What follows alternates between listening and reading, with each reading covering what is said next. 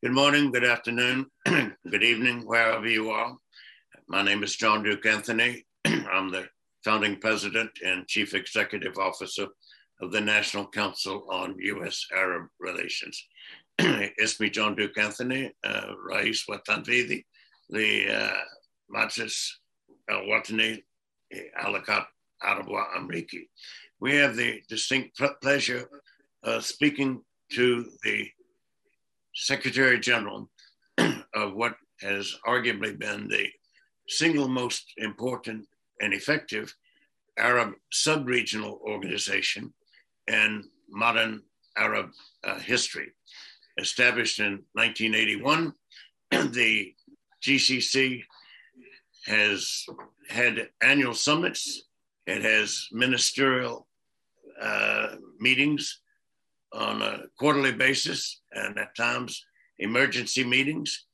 Uh, it has been a vital and viable and vibrant partner of the United States, especially in addressing matters pertaining to regional defense and stability.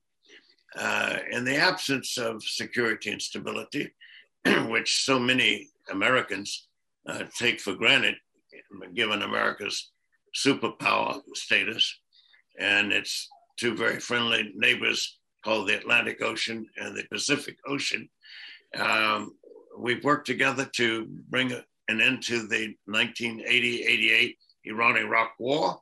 And we could not have done this without the uh, GCC countries. On uh, July 15th, 1987, was a 15 out of 15 unanimous vote in the UN Security Council calling for an immediate ceasefire. Iraq accepted it immediately. Iran took 13 months before uh, accepting it, with the then Ayatollah Khomeini saying he would rather have drank poison. Uh, and most importantly, as a model of how to mobilize and deploy an internationally concerted action involving 34 countries, uh, with another 20 willing uh, to participate uh, as needed uh, to reverse Iraq's aggression against Kuwait uh, August 2nd, 1990. And together, not separate, uh, we were able to restore safety and security, freedom, national sovereignty, political independence, and territorial integrity of Kuwait, which had been steamrolled uh, by Iraq's vastly greater, more numerous, more experienced uh, and recently experienced armed forces uh, in 1990, 1991, known as the Desert Shield, uh, Desert Storm uh, in Western parlance, but uh, the Asmat Kuwaiti or the Kuwait crisis, more particularly in, um, in Arabic, uh, because that's what it was. It was not a Gulf War per se.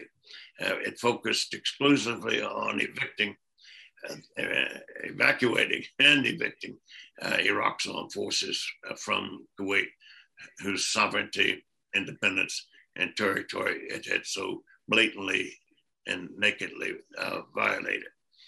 And we have continued to work together in search of greater regional peace, prosperity, and the underpinnings of security and stability, without which one cannot plan one cannot anticipate, one cannot prepare, let alone uh, envision being effective. To help us navigate some of these issues that are so poorly misunderstood or poorly understood, though they're quite much misunderstood, uh, but they're poorly understood. And so we lack the relevant information at times, insight, knowledge, understanding and absent those four phenomena, forces, and factors, it's little wonder that we are short on the analysis front, let alone the wisdom front, in terms of American policies and positions and American actions and attitudes regarding the six state Gulf Cooperation Council of Bahrain, Kuwait, Oman, Qatar, the United Arab Emirates, and Saudi Arabia. Uh, without further ado, I want you to realize that we have a Kuwaiti career civil servant uh, who served as Kuwait's Minister of Finance, arguably no more important or vibrant and dynamic and regionally and internationally relevant uh, Kuwaiti ministerial portfolio exists. And this has been the case since even before Kuwait was independent. Indeed, in 1954, seven years before it was fully independent, when the British abrogated its long-standing treaties for defense and foreign relations pertaining uh, to Kuwait, Kuwait became uh, a foreign economic assistance development aid provider uh, to the less developed world. At one time, there were 88 countries benefiting from Kuwait. Now the number I'm told is closer to 120. And all of the recipients have gone on record as acknowledging Kuwait's national sovereignty and its political independence and territorial integrity. So you've had His Excellency serve in that particular ministry, but also reflective of the majority of the GCC populations being youthful.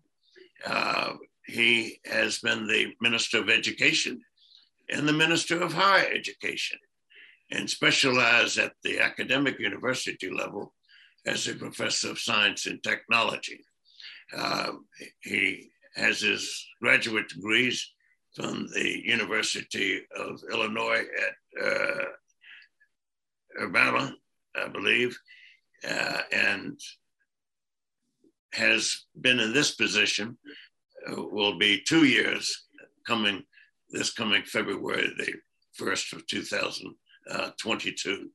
When we talk about the youth aspect, there are close to a million GCC citizens who've obtained their higher education in one form or another from the United States.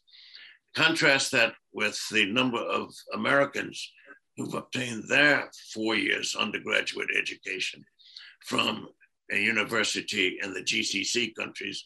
And if you round them off to the nearest even number, that number is zero.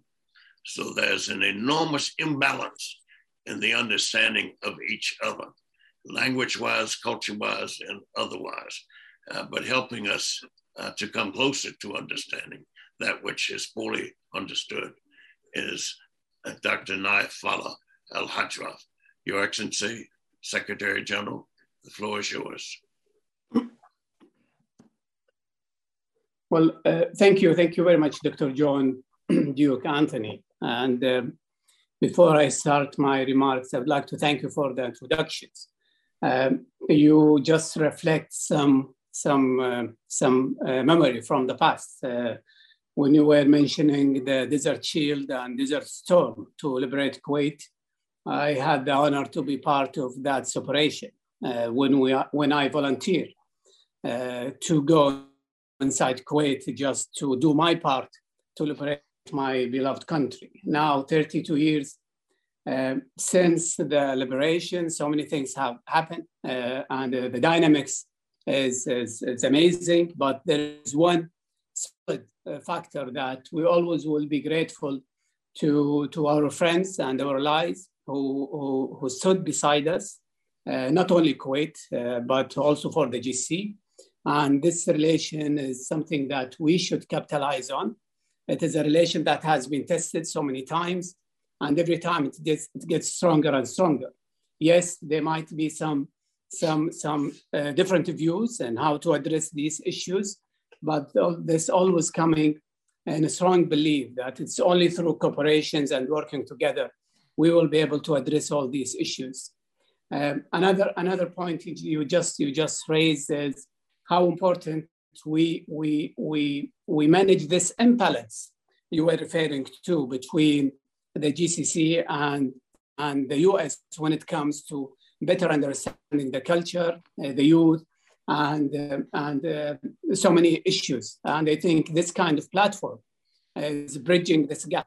Uh, yes, there is a gap, but I think it is it's our mutual interest that we bridge the gap. So the, the future generation will be able to better understand and value this kind of, of relation and, and move forward as the demand is, is huge and the challenges uh, are real. And I think this is the time uh, where we need to get closer and closer.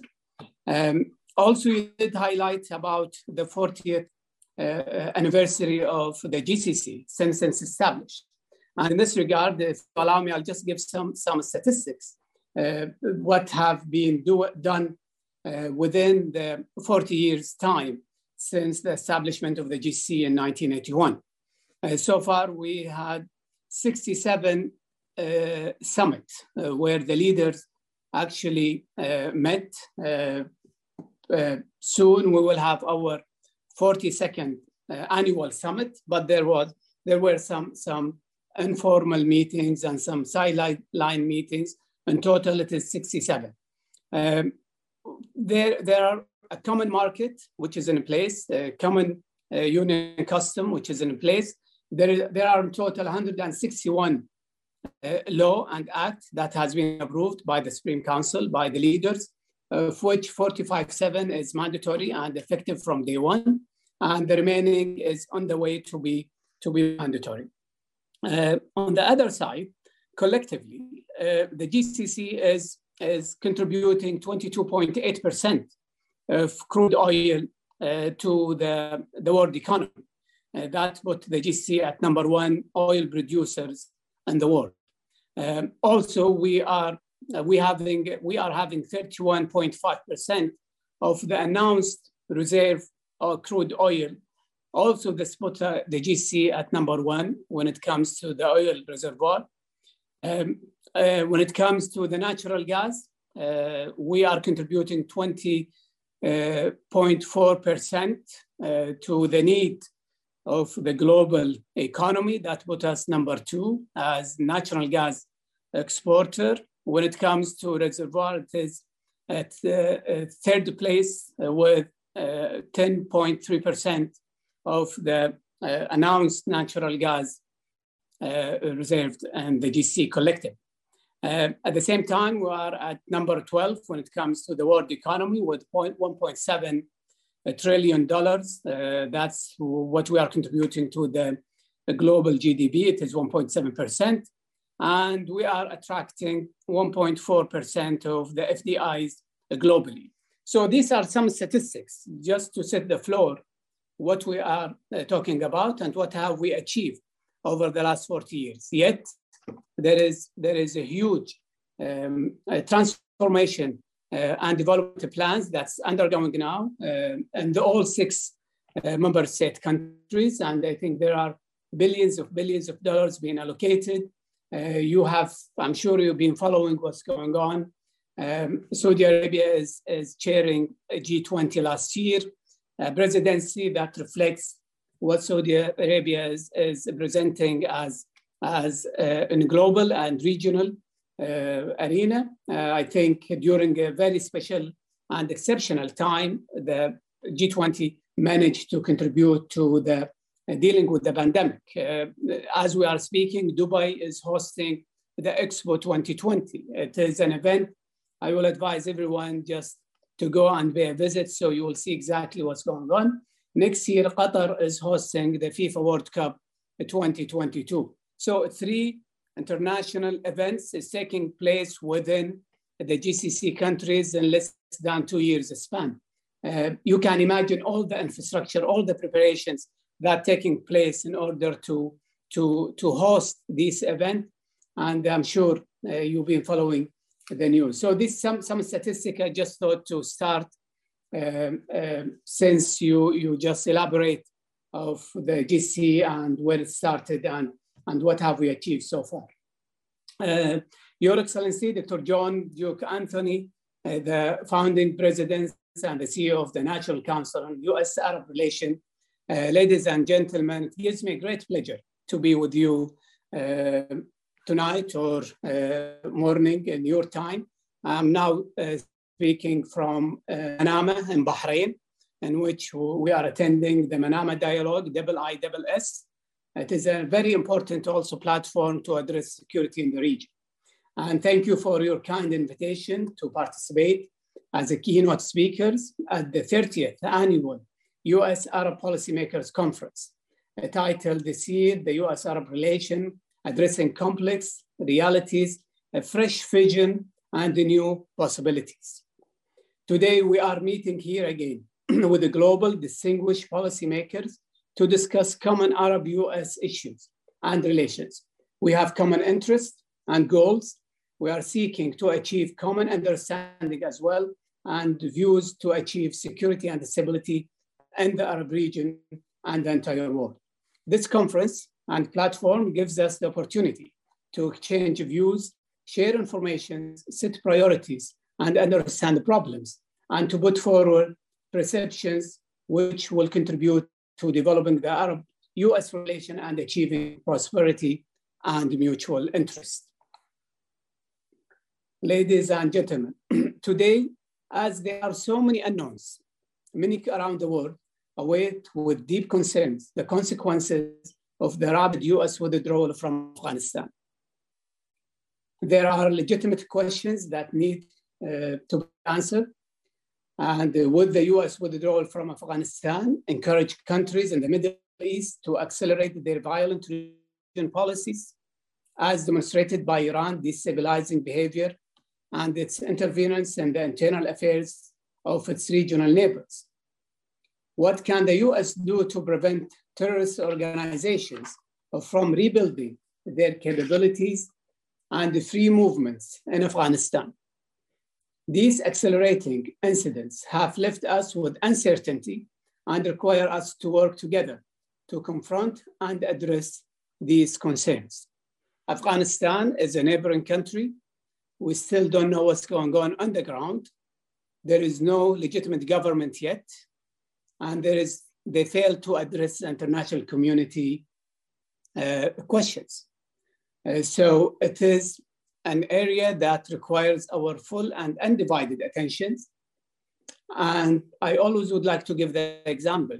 Last year, when the world was attacked by this invisible virus, the pandemic, we have allocated all the resources and we put all the effort together to address this invisible pandemic or this invisible virus which caused the pandemic. I can assure you that as we are speaking now, there are so many ongoing pandemic around us. These are the pandemics that are reflected in terrorist activities, uh, um, uh, not adhering with international law, uh, and, and other issues that require our full and undivided attentions to address these uh, ongoing pandemic. At our end, many GCC countries have played a central role in facilitating the evacuations of thousands of Afghans who were stuck and wished to leave the country through mechanism and coordinations with the concerned states and actors in Afghanistan to facilitate the largest and fastest evacuation operation ever recorded. Also, the GCC states have provided humanitarian and relief assistance to the Afghan people.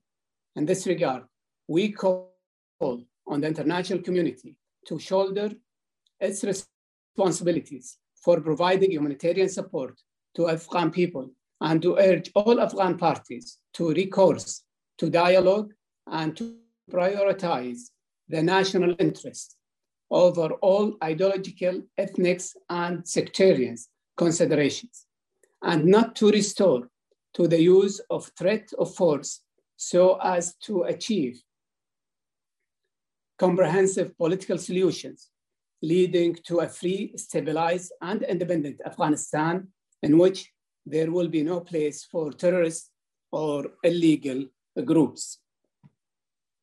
Ladies and gentlemen, I cannot speak in this forum without highlighting the US-GCC partnership, in which I would like to emphasize that this is a long-standing strategic partnership that had ex existed over decades.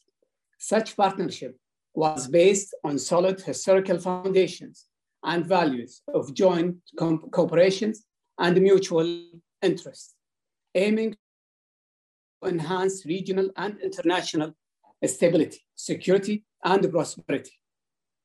Based on a firm understanding that the security of the region depends on the adherence to the principles, the human values, laws, and resolutions of the international community.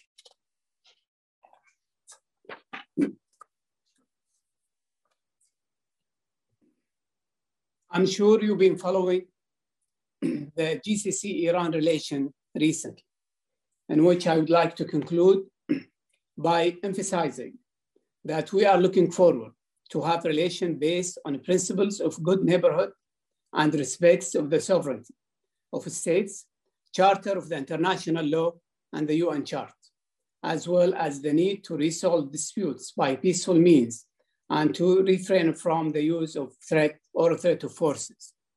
We hope that the new Iranian president, Ibrahim Raisi, will have a positive role in building a bridge of trust between the GCC and Iran uh, through the commitments to the international law and practices that govern the relation between states. Unfortunately, Iran's continue to fail to fulfill its commitments and its violations and rising uranium enrichment rates beyond those needed for peaceful use is certainly an alarming indicator and raises significant questions about the peaceful or military nature of the Iranian nuclear program. Hence, we call on Iran to ab abandon this step and to fully cooperate with international atomic energy agencies. Vienna talks should not be limited to the JCPOA, but it should address the Iranian destabilizing behavior in the region. Moreover, these war-related hostilities have endangered the safety of international navigation and oil installations more than once.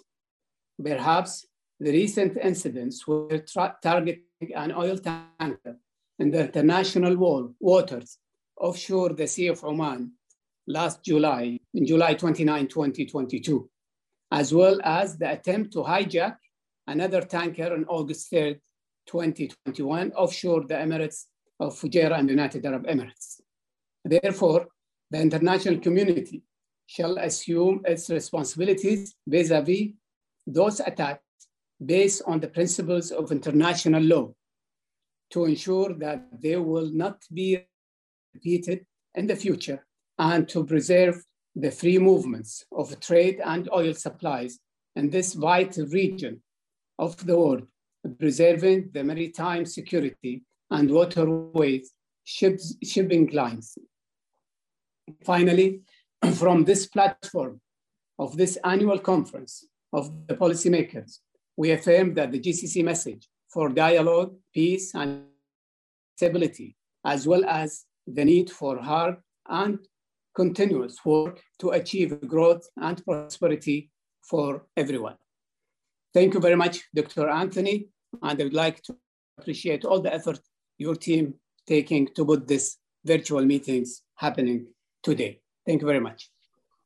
Thank you, Your Excellency. And I wanted the viewership audience uh, to realize that just yesterday, within the last 24 hours plus, uh, there was a meeting between His Excellency, the GCC Secretary General, and Robert Malley, the President's special representative uh, with respect to matters pertaining to Iran.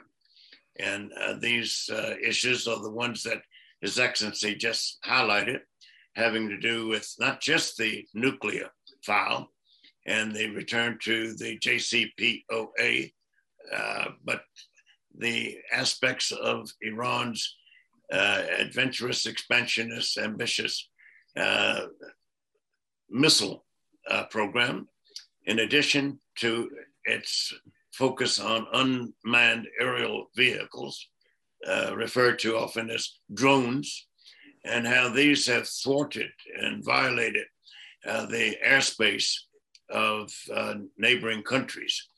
Uh, not mentioned, uh, but certainly unique among nations, is that Iran's constitution obligates any Iranian government, every Iranian government, to do what it can to export the country's revolution. Uh, one would be hard pressed to cite another international or national constitution of any country that has such a bold and anti international law interventionist a tenet as a moral, political, national duty and obligation of the country's citizenry. So this is no ordinary threat or adversary or challenge. Uh, but as His Excellency uh, underscored, uh, through dialogue and searching for areas of common ground, um, mutuality of interest, reciprocity of, of rewards, uh, one has a greater chance of solving problems, making more effective decisions, and evolving more effective policies per se. Uh, absent such dialogue, the prospects are closer to zero.